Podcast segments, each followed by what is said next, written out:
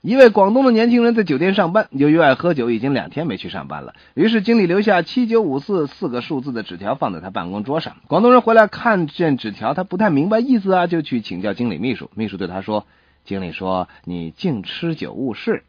哦，七九五四是吃酒误事”啊！是啊，广东人挺后悔的呀、就在经理的纸条的数字后面画了一只蝉，还给了经理。馋，对啊，就是知了。经理笑笑说：“嗯，孺子可教，孺子可教啊。”什么意思呢？过了几天，广东人又喝高了，耽误了一个团队的入住，因此给酒店造成很大损失。于是经理找出纸条，在蝉的尾部画了一道白烟，扔给了他。那他明白了吗？不明白啊，于是他找经理秘书请教。这秘书说，前一次经理责怪你吃酒误事，你说知了；现在你醉酒如初，经理骂你吃了个屁。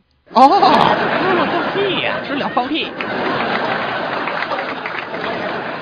最近迷上钓鱼啦，可不是嘛，有情趣，锻炼耐性，哎，乐趣无穷啊！那都有什么收获呀？草鱼、鲤鱼、红鳟鱼，什么都有啊！哦，哎，战果还真丰富哎。那是钓完以后，我还给鱼拍了照片呢。什么鱼，多重的，哪儿钓的，那照片上都写的清清楚楚，全贴床头上了。哎呦，你这人是就是虚荣心太大哎呀，那也没我老婆大呀！啊！嫂子怎么就招你了？她把自个儿的照片也贴上去了，还写着“美人鱼五十公斤，钓鱼地点人民公园儿”。